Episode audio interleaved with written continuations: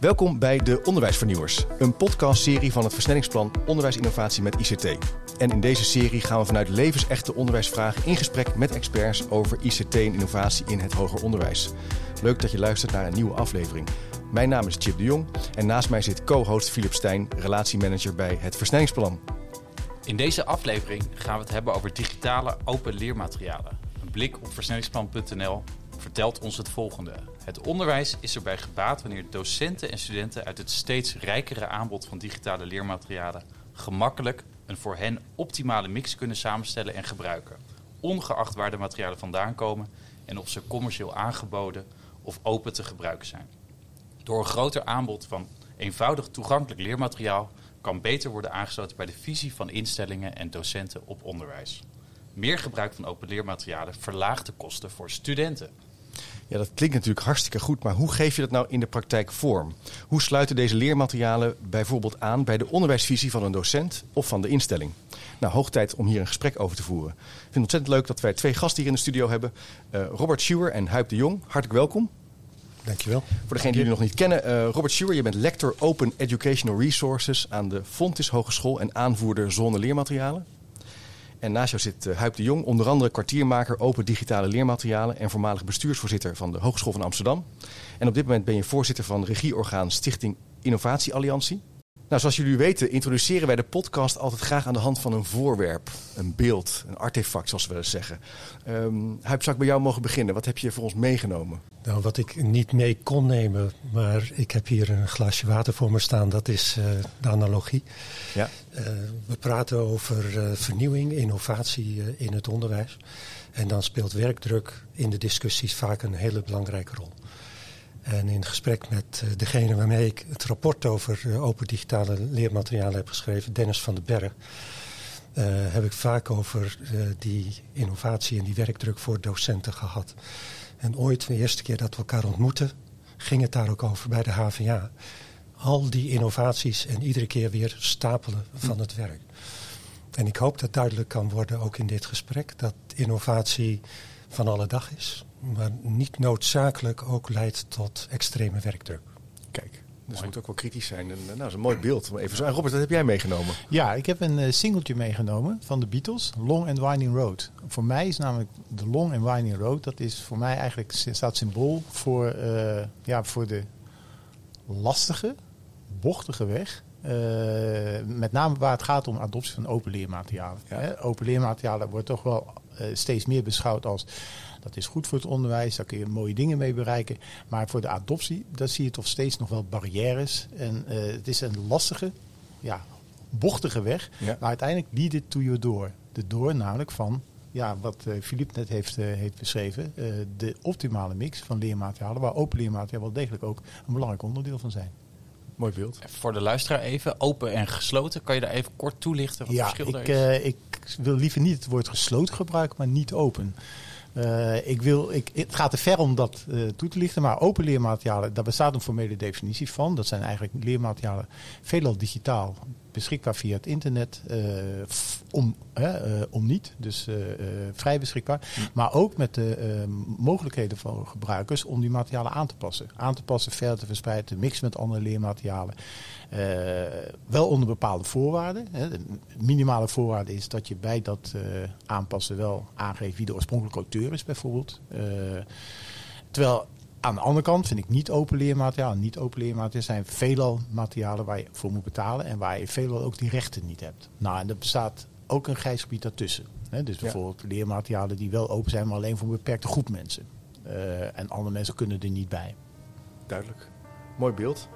Ik zou eigenlijk even kijken of muziekje eronder moeten kunnen laten afspelen. Wie weet kan dat wel. Um, om even bij het waarom van, uh, van deze podcast te beginnen. Wa waarom is het eigenlijk op, nodig om op zo'n grote schaal na te denken over digitale leermiddelen en, en precies deze discussie? Huip, wat was de noodzaak? En nog wel even goed om erbij te noemen. Dus jullie hebben een, onder meer een verklaring opgesteld, Huip. Uh, een nationale aanpak naar het regie nemen op digitale leermaterialen. Dus ja. Vandaar ook dat we hier aan tafel zitten met elkaar. Ja, binnen het kader van de versnellingsagenda uh, ben ik op een gegeven moment gevraagd om mee te denken over de regie op uh, ja, de weg, die long and winding road, in de richting van open leermaterialen. en die, dat onderzoek wat we hebben verricht, dat is enerzijds naar randvoorwaarden die moeten worden vervuld om die vernieuwing daadwerkelijk tot stand te brengen. Maar vervolgens ook een verklaring een gezamenlijke visie van de kennisinstellingen, uh, waardoor die definitie van leermaterialen gezamenlijk omarmd wordt. Want dat is heel erg belangrijk. Mhm. Weten dat je het over hetzelfde hebt. Maar vervolgens ook van welke bestuurlijke stappen zou je dan moeten zetten om die verandering daadwerkelijk tot stand uh, te brengen. En dat is het uh, pad wat we afgelopen jaar, anderhalf jaar, hebben doorlopen. En waar ik ook heel nauw met Robert heb uh, mogen samenwerken. Ja. ja. En ik denk dat vooral ook het feit is dat digitale leermaterialen. Kijk, hè, uh, uh, ja, tot zeg 20, 15 jaar geleden en misschien nu nog in sommige vakgebieden nog steeds, is een boek, hè, het papieren boek, dat is gewoon eigenlijk het standaard leermateriaal ja. wat, wat gebruikt wordt. Maar met de komst van van digitale ontwikkelingen en de ontwikkelingen uh, die je daarin ziet met leermaterialen, wordt er in één keer veel meer mogelijk. Er is een veel grotere diversiteit aan leermaterialen. Er is een veel grotere, uh, veel meer mogelijkheden daarin ook, met stukken interactiviteit. Denk aan de nieuwsontwikkelingen rondom bijvoorbeeld artificial intelligence, maar ook virtual reality en augmented reality, wat ontzettend veel mogelijkheden geeft in bijvoorbeeld praktijkonderwijs, hè, om, om dat te simuleren. Maar dat maakt het gebied ook meteen een stuk complexer. Complexer voor de docent. Want hoe kies je nou het juiste leermateriaal bij welke, uh, bij welke onderwijsdoel uh, wat je wil halen. Maar ook complexer, denk ik, voor, voor, voor, voor de bestuur. De, de bestuurder die, die daar eigenlijk geconfronteerd wordt met, met, met, een, met een groot aanbod vanuit allerlei partijen, ook commerciële partijen. Die, waar het eigenlijk niet meer gaat om het kopen van leermateriaal, maar het gaat om kopen van toegang tot ja. leermateriaal. Als het gaat om digitale materiaal. Ja, als, een bestuurder de rol heeft om uh, docenten te faciliteren, ja. en daar ga ik wel van uit, uh, dan heb je te maken met een enorme infrastructuur die er een beetje staat. Uh, nog niet volledig doelgericht op die open digitale leermaterialen. Wat enorme investeringen vraagt. Hm. En dan kom je toch bij de vraag: van, kunnen de kennisinstellingen niet gezamenlijk daarin optrekken? En Nederland is gezegend met uh, SURF. En dat meen ik oprecht. Het is een ontzettend belangrijke uh, organisatie. Uh, waarin al heel veel investeringen gezamenlijk worden gedaan. Dus dan is de rol van SURF voor het meehelpen bouwen van die infrastructuur en ook het coherent houden heel erg belangrijk. Die coherentie is belangrijk, want als je docenten over de grenzen van de instellingen heen uh, wil laten delen, die openheid daarvoor ook geldt, ja, dan moet je ook afstemmen voor wat betreft uh, de infrastructuur waarop je werkt. En dan doe jij onder meer op bijvoorbeeld platform EduSources, wat Surf ontwikkeld heeft, maar waar jullie ook kritisch op zijn in het uh, stuk. Jazeker. Ja. Ja, het kritische, misschien moeten we daar straks nog even naar ja. kijken, maar EduSources is een eerste stap uh, om ervoor te zorgen dat uh, die gezamenlijke infrastructuur tot stand komt. Uh, maar je moet dan wel heel erg vraaggericht werken, want de kern van leermaterialen is dat het eigendom is van leraren en van docenten. Ja. dus je zult iedere keer moeten kijken wat faciliteert. En je kunt niet alleen maar vanuit techniek redeneren. Het gaat om het onderwijs, het gaat om het lesgeven en dat moet worden ondersteund. Het is wel ook wel een spannende beweging, want aan de ene kant is het dus ook wel organisch aan het ontwikkelen. Ja. Denk ik. Het, het, gebeurt gewoon. Het is gaande, zou je kunnen zeggen. En tegelijk is het dus noodzaak om meer ja, uh, hoog over na te gaan denken over hoe je regie uh, gaat voeren op, uh, op die leermiddelen. is dat niet ingewikkeld? Wat vinden docenten daarvan? Ja, dat, vind ik, dat is een lastige. Kijk, uh, uh, ik heb in mijn, in, ik, ik, heb, ik doe praktijkgericht onderzoek naar de ja. adoptie van open leermaterialen. Dus ik ben heel specifiek bezig met open leermaterialen. En daar uh, niet alleen in Nederland zie je dus, de, worden dit soort onderzoeken gedaan, maar wereldwijd worden dit soort onderzoeken ja. gedaan. En eigenlijk komen al die onderzoeken, ook in Nederland, komen iedere keer weer op hetzelfde neer. En dat is enerzijds dat docenten er heel erg voor openstaan. Aan de andere kant zie je ook heel veel barrières. En die barrières hebben deels te maken inderdaad met infrastructuur. uh, en gebrek eraan van ja, uh, ik kan ze niet vinden of waar moet ik zoeken. Tijdsdruk of, ook, werkdruk. Tijdsdruk, absoluut. Ja, de vraag van ja, waarom zou ik dat überhaupt doen? Waarom zou ik mijn leermaterialen delen? Ik heb veel, veel tijd en energie ingestoken en dan gaat de ander dadelijk daar goede sier mee maken. Hè, dat soort overwegingen. Is mijn materiaal wel goed genoeg om het te delen? Hè, dus het is ook een soort van, van bang dat als. Uh, ja. nou, bang is een groot woord. Maar in ieder geval ja. gewoon wat, wat terughoudend van, van ja. Wat zouden mijn peers hier wel van vinden? Mag ik het wel? Hè? Dat is ook een. Uh, Robert, er zijn ook goede voorbeelden. Hè? het HBO-verpleegkunde, ja. uh, die een heel veel mooie collectie hebben ontsloten met elkaar. Nou, daar heb je nog een aantal andere voorbeelden genoemd, ook in de verklaring. Ja. Dus wat zijn daarin dan ook succesfactoren om dat groter op te schalen, om meer van die vakcommunities te betrekken? En... Nou, dat is, uh, ja, jij noemt uh, HBO Verpleegkunde. Ik ben er ook bij betrokken geweest bij dat project. Nou, dat loopt inmiddels al vijf jaar. Hè? Dus dat is ook misschien wel een, een, een, boodschap die je mee moet krijgen. Je moet ook geduld hebben. Want het is niet iets wat van vandaag of morgen gerealiseerd wordt. Dit project loopt vijf jaar. Uh, het, is een, het, is, het, is, het is een heel leuk project geweest. Het is ook, uh, ja, uh, ik denk ook wel een succesvol project, nog steeds. maar, het zijn, maar we zijn er nog lang niet. Nee. En we zijn er nog lang niet betekent, wat mij betreft eigenlijk, open leermaterialen zou eigenlijk net zo natuurlijk moeten zijn voor docenten, hè, alle docenten, als wat nu in het verleden bijvoorbeeld de boeken waren. Ja. Hè, dus docenten zouden gewoon eigenlijk niet eens meer hoeven na te denken van... Goh, waarom zou ik nou open leermateriaal gebruiken? Waarom zou ik daarmee bezig zijn? Nee, het zou in die zin gewoon mainstream moeten zijn. Nou, daar heb je echt geduld voor nodig. Ik denk dat bij verpleegkunde enerzijds je te maken hebt met een hele goede aanpak van het project. Uh, en inderdaad het geduld hebben om te bouwen en te investeren. Maar wat, wat bij verpleegkunde qua tijd denk ik ook een hele goede, goede is, is dat vakgebied een enorme emancipatieslag gemaakt heeft. Het uh, evidence-informed werken in het ziekenhuis. Dat leidt er ook toe dat evidence-informed lesgeven bij de verpleegkunde een, een, belangrijke factor is geworden. Ja. Men was bezig met een vernieuwingsslag. En dan kun je zo'n extra vernieuwingsslag integreren ja. in de ontwikkeling die je in dat vakgebied toch al ziet. Ja. En dat, dat vind ik heel succesvol. Dus dan zeg je eigenlijk ook weer dat er ook een inhoudelijke noodzaak is voor je vak om kennis te delen. Ja. dus dat het verbonden is aan je ontwikkeling als professional. En dan gaat het natuurlijk vliegen. Ik kan me voorstellen dat dat... Uh, dat is wel een interessant punt wat hier ook naar voren komt. Ja. ja. Nou, dat is ook, ook, ook deel... Dat blijkt ook uit onderzoek. Niet alleen bij verpleegkunde, maar, maar, maar überhaupt als jij dit soort projecten... Hè, dus uh, adoptie van open leermaterialen binnen een instelling... of binnen een vakgebied wil faciliteren... of tot gang wil, uh, wil brengen... sluit dan aan bij al andere ontwikkelingen. Maak niet een project op zichzelf... maar bijvoorbeeld een curriculum blended maken. Nou, dat is typisch zo'n zo'n moment dat je zegt... Van, nou, dan gaan we ook meer naar open leermateriaal kijken. Of een curriculum herontwerp. Dat zijn echt van die momenten, hè, van, van die wat grootschalige vernieuwingen, waar ook bijvoorbeeld, uh, ja, wat, uh, waar, waar je dan uh, hè, de, dit een onderdeel van ja. kunt laten zijn. Ja. In plaats van als een project op zichzelf. Hè. En overigens, die projecten op zichzelf zijn ook goed. Hè. Dus zeker die experimenten, die stimuleringsregeling die, die OC jaren heeft gedraaid en, en wat SURF heeft uitgevoerd, waar, waar in vakcommunities gewoon geëxperimenteerd wordt met, met het delen van open leermateriaal, met het opbouwen van collecties, is uitermate belangrijk. Dus koppel het aan de inhoud, maak het heel praktisch.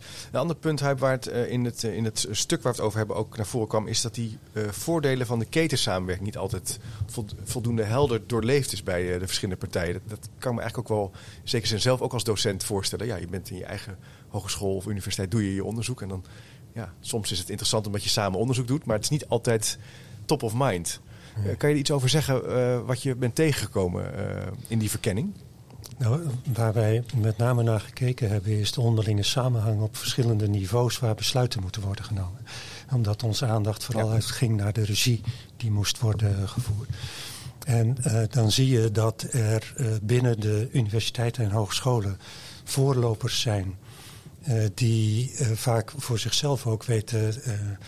Een, een, platform weten te vinden waar ze hun experimenten kunnen doen. Ja.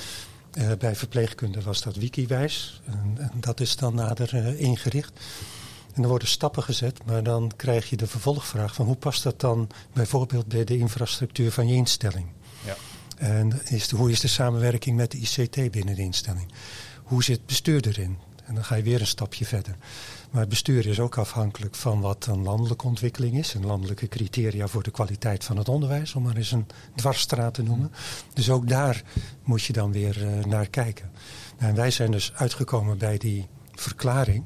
Eigenlijk door weer terug te redeneren vanuit die onderlinge samenwerking en die infrastructuur. Nou, laten we beginnen een gezamenlijk statement te maken. Ja. Dan geef je vervolgens een signaal aan je eigen instelling maar ook aan de docenten van dit is de route die we de komende periode zouden willen doorlopen. Verklaring ondertekend trouwens vanuit de koepels. Door, door iedereen, alle hogescholen, alle universiteiten ondertekend. Maar dan, dan geef je de docenten ook een uh, stip op de horizon waar gewerkt kan worden. En dan kan ook per instelling worden gekeken wat gewoon wijsheid is in de stappen. ik ben het zeer met Robert eens. Kies dan de momenten dat er verandering al plaatsvindt. bijvoorbeeld accreditatie, eens in de vijf jaar. Dat is ook een moment waarop een opleiding weer eens even gaat kijken wat moeten we veranderen. Ja. Nou, dat zijn logische dingen.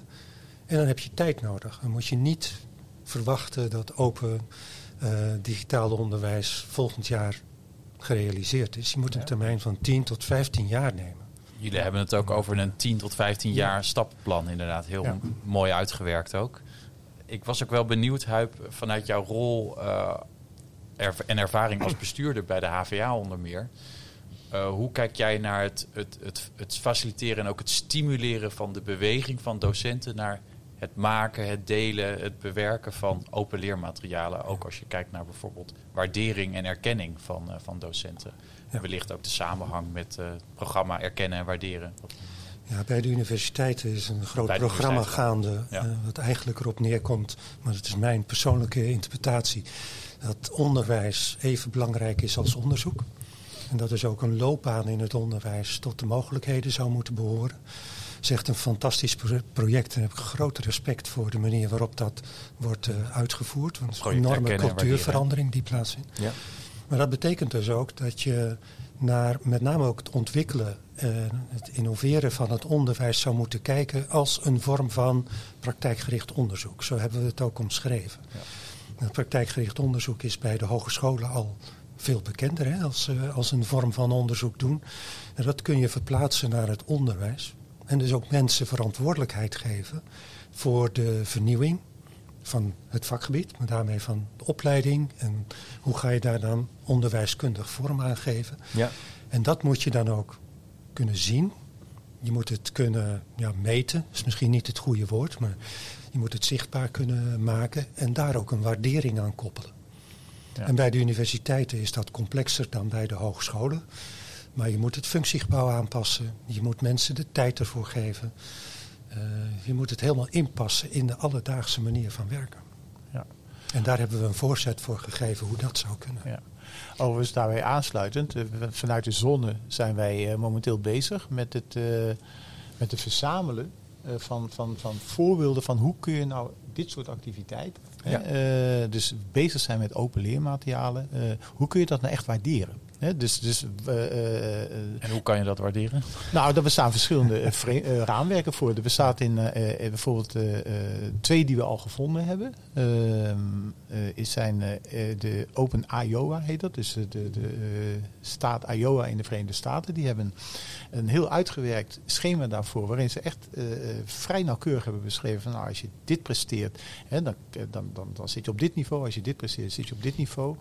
En, maar ook bijvoorbeeld de Universiteit Utrecht heeft, heeft, heeft daar ook al in hun, ja, het is volgens mij nog een whitepaper, maar ik, of het is misschien al één stap verder, hebben ze ook een voorzet gedaan voor hoe zij, en dan hebben ze het wel over open science, hè, of over open education, heel specifiek gericht op het, het toewerken naar open science toe. Maar hebben ze ook een, een, poging gedaan om dit soort activiteiten, hoe je dat zou moeten waarderen. En wij willen eigenlijk als Zonne een, een, een literatuurstudie nu gaan doen, en dat gaat nu uitgevoerd worden door de uh, Universiteit Groningen, uh, om, om, om dit soort voorbeelden gewoon te verzamelen, zodat we dat uh, ook kunnen, kunnen ja, instituten die hiermee aan de gang gaan, kunnen hier, hier mogelijke inspiratie uit, uit doen. Interessant vind ik het. Ja, sorry, ja, ik vind het heel belangrijk dan, Robert, dat je blijft kijken naar eigenlijk wat al bekend is. Als je in het functiehuis van zowel de universiteit als de hogescholen kijkt, dan is dat lesgeven, innoveren, leiding geven aan innoveren. Al die elementen zitten er al in. We moeten niet doen alsof open digitaal onderwijs nou anders is dan onderwijs. In de essentie is het zou onderdeel moeten zijn. Oh ja, vervolgens dat moet je daar richting aan geven. Vandaar die verklaring. En dan kijken wat er aan specifieke kenmerken nog aan vastzitten. Ja. Zou ik graag een vervolgvraag over willen stellen. Want in het visiedocument worden ook een aantal bouwstenen uitgewerkt. Hè, zoals de gemeenschappelijke visie, het landelijk afsprakenstelsel, technische infrastructuur. Eigenlijk punten waar we nu ook al in de podcast over hebben. over data. Precies, open leermateriaal, samenhang. standaarden. Uh, maar ik vraag me af, ja, die uitgeverijen uh, die natuurlijk ook uh, allerlei zaken maken, die zien natuurlijk ook in zekere zin mogelijk hun omzet dalen. die zoeken ook naar nieuwe businessmodellen. Hoe ga je nou samen met de uitgeverijen hierin in optrekken? Ja, ik denk dat dat wel een van de kernen van de verklaring is.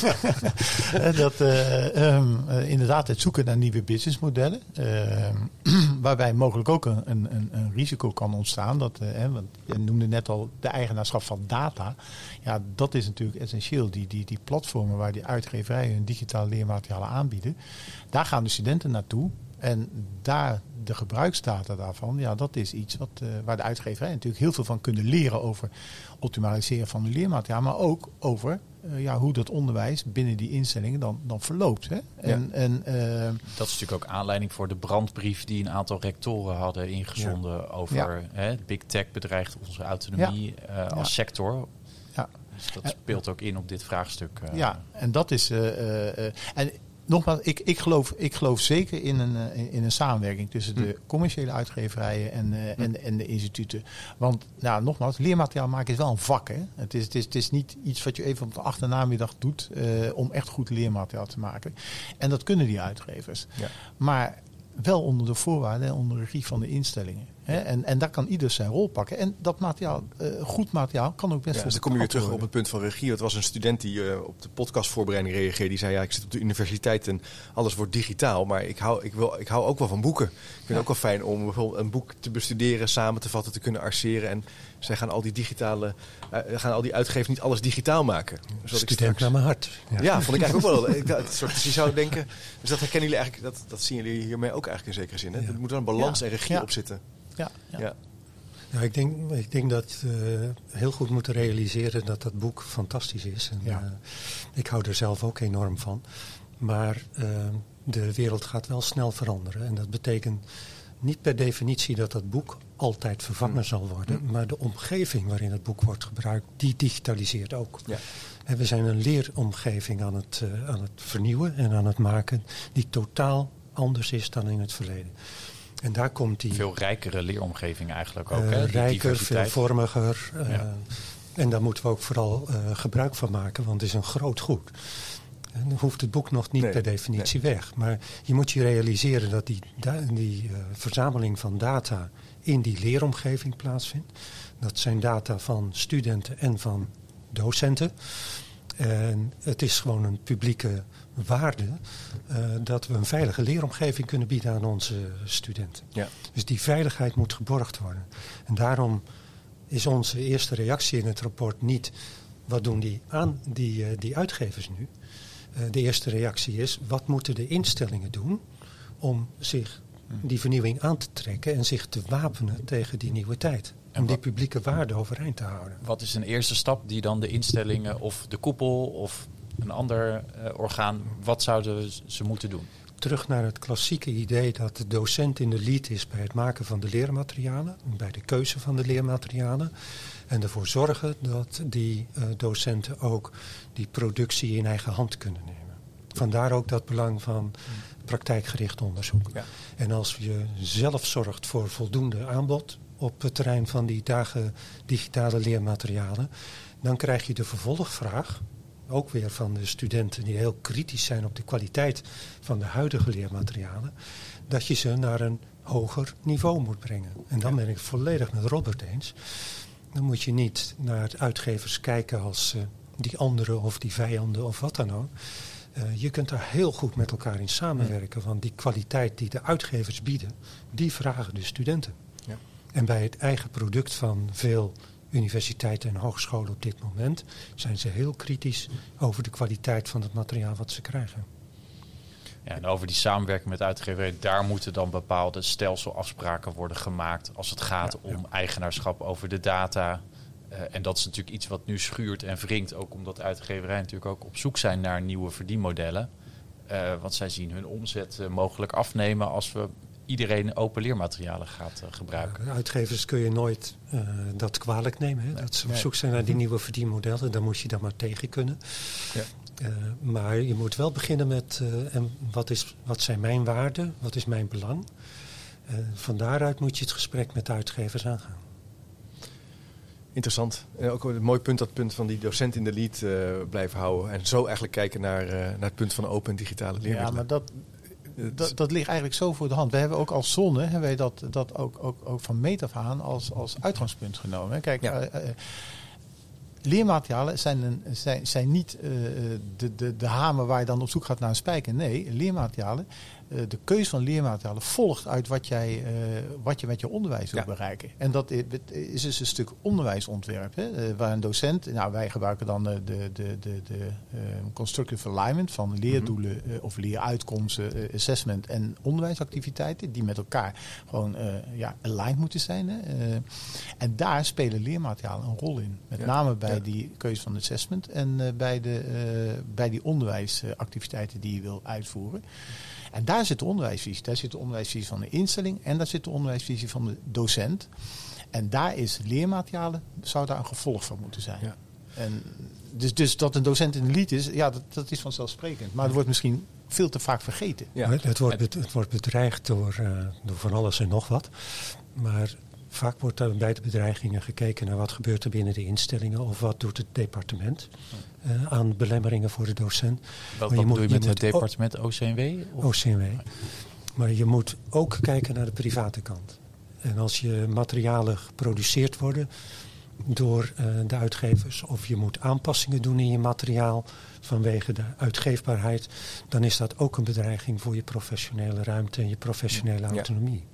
Zou ik misschien nog een andere punt willen aansnijden. Dat is het punt van privacy. Dat is een groot thema, maar toch even, even noemen. Er zijn ook wel, zeg maar, ja, je zou zeggen, doemdenkers die zeggen... ja, dit, die hele digitalisering leidt ertoe dat we helemaal geen privacy meer hebben. Dat die data eigenlijk wordt, uh, ons wordt ontnomen. Hoe, hoe, hoe gaan jullie om met, dat, met die spanning en ook met die ja, toch wel scherpe uh, reacties soms op, op digitalisering in het onderwijs?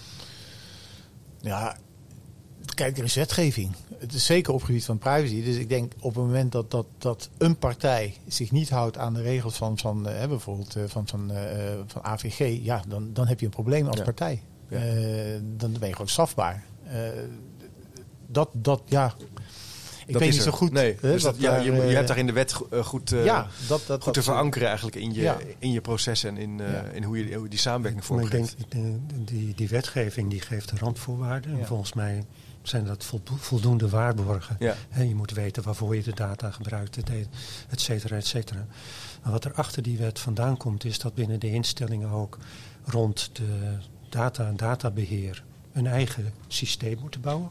Er zijn specialisten binnen de instellingen die uh, zich daarmee bezighouden. Maar je ziet dat die heel vaak een focus hebben op onderzoek. Uh, hoe gaat het met uh, de data die verworven zijn met onderzoek? En er moet nog wel heel goed worden nagedacht hoe je die veiligheid van de student ook verder kunt borgen door veel meer ook te kijken naar die privacyregels voor het onderwijs zelf. Die, de heilige graal is toch uh, die veilige leeromgeving ja. voor studenten. Ja.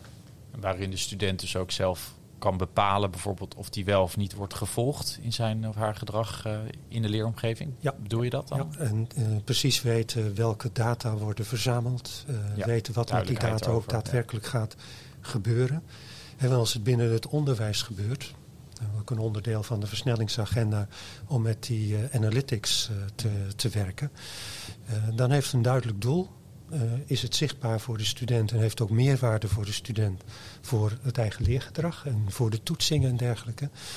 Nou, dat, dat kan allemaal heel zichtbaar gebeuren. Op het moment dat het naar buiten gaat en het wordt eigendom van de uitgever en het gaat naar het buitenland omdat de uitgever zijn eigen bedrijf verkocht heeft aan een multinational, dan verlies je iedere greep. Dan verlies je ook ja. iedere veiligheid. Ja.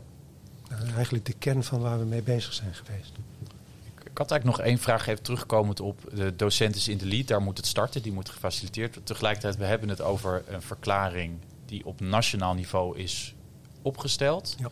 Hoe kijk jij naar de verhouding, Huip, daarin tussen uh, top-down en bottom-up uh, vormgeven aan de verandering? Want enerzijds zeg je, het moet van, van onderop ook vorm uh, plaats krijgen. Tegelijkertijd zijn er op nationaal vlak ook ja, stappen nodig. Mijn grootste verwonderpunt in het afgelopen jaar als kwartiermaker is geweest dat er wordt gedaan alsof de wereld opnieuw moet worden uitgevonden alsof er nog niets gebeurt. Uh, en dat is geen verwijt in jullie richting, want uh, de zone weet heel goed dat er al ontzettend veel uh, gebeurt. Maar in de discussies lijkt het iedere keer alsof we van nul moeten beginnen. En dat is onzin. Heb je daar een voorbeeld van? Wat, het idee dat je een ontwerp moet maken van een niet nader te noemen platform. dat dat zou moeten gebeuren zonder dat er al allerlei platforms bestaan. Hm. Het is even de veilige keuze die ik nu maak in het voorbeeld. Ja, ja. Maar uh, dat, dat is onzin. Dus je, je moet beginnen met wat er al is. Je begint altijd bottom-up. Uh, en van daaruit ga je kijken van wat moeten we nog meer doen om dingen met elkaar te verbinden. Uh, is dat mogelijk of niet mogelijk? Maar dan begint die facilitering vorm te geven. Uh, maar tegelijkertijd ben je bezig met een veranderingsproces. Door bijvoorbeeld die voorlopers te organiseren in de zone uh, en de discussie te laten voeren, uh, druk te laten uitoefenen. Van ja, het is belangrijk dat die alle stimuleringsregelingen natuurlijk in het leven heeft geroepen. Al dat soort zaken, daar kun je uh, druk mee. Maar het dus er is, al heel veel. Ja. Bottom-up en het is onderwijs. Dus je, je mag het niet forceren, want dan gaat het ten koste van de kwaliteit van het onderwijs. Ja, tegelijkertijd zie je dan natuurlijk een spanningsveld met hoe gaan we de grotere massa bereiken. Ja. Uh, dat het niet alleen bij de, de happy few, uh, de voorlopers blijft, maar dat ook het gros van de docenten zich uh, hierop gaat richten. Dat is natuurlijk... Ieder, iedere instelling heeft een eigen proces van digitalisering. En dat gaat soms snel. En ik vind bijvoorbeeld de Universiteit Utrecht geweldig, zoals die bezig zijn geweest van open science naar open education. En er is nu eh, recentelijk ook eh, open digitale leermaterialen aan toegevoegd. Nou, dat is echt heel snel. Wageningen is op een uitstekende manier bezig. maar er zijn ook instellingen die er moeite mee hebben. En waarbij het langzamer gaat. Ja. En dan moet je uitkijken om het niet te forceren. Ja, op te gaan leggen. Want dan, dan gaat het echt ten koste van de kwaliteit van het onderwijs. En dat mag nooit gebeuren. Dat is ook wel een beetje het punt van blijf bouwen op wat er al is en wat al werkt. Hè, in plaats van het helemaal opnieuw gaan uitvinden. Dat is een belangrijke reflectie. Zo op het einde van de podcast, Filip. Uh, ja. Interessant om hier zo met jullie over in gesprek te gaan. Filip, uh, heb jij nog een laatste gedachte terwijl jij zo, uh, als jij zo terugkijkt op het gesprek? Ja, wat ik denk, uh, wat mij opvalt, is het, het is een complex vraagstuk waarin veel verschillende belangen zijn. Instellingsbelangen, uh, belangen van de docenten, uh, de richting geven aan de verandering. Wat doe je lokaal, wat doe je regionaal, wat doe je nationaal. En dat is iets waarvan ik denk waar deze verklaring een hele mooie inzichtelijk stappenplan geeft. Van ja. Hoe kan je daar die verandering gaan vormgeven en wat komt daar ook allemaal bij kijken. Dus dat is iets. En de docenten centraal stellen. En de docent. Ja. Dat vind ik een interessant punt nog even. Wat eigenlijk geeft het je dus meer vakmanschap en regie op, op mooi onderwijs geven. In plaats van dat het je vak armer maakt, hè, zoals soms wordt gedacht. Dus ja. ik denk dat het belangrijk is dat we er zo over in gesprek zijn. Um, de tijd zit er alweer op denk ik, Filip. Of, uh, of ga ik nu te snel? Hm. Ik denk dat we mooi aan het einde zijn gekomen inderdaad van deze aflevering. Ja. En, uh... um, Robert en Huip, hartelijk dank voor uh, jullie bijdrage aan, aan de tweede podcast uh, alweer, Filip, die we hebben opgenomen. Um, en ik wil ook alle luisteraars hartelijk danken. Heb je nou vragen of wil je meer informatie over de podcast? Of wil je bijvoorbeeld een aantal van de documenten die we hebben besproken checken? Ga dan even naar versnellingsplan.nl of kijk in de show notes van de podcast. En dan kan je altijd even zoeken op de onderwijsvernieuwers als je op versnellingsplan.nl kijkt of zoekt. En vergeet je natuurlijk niet te abonneren op de podcast, want dan mis je geen aflevering. Ik zeg het toch maar even.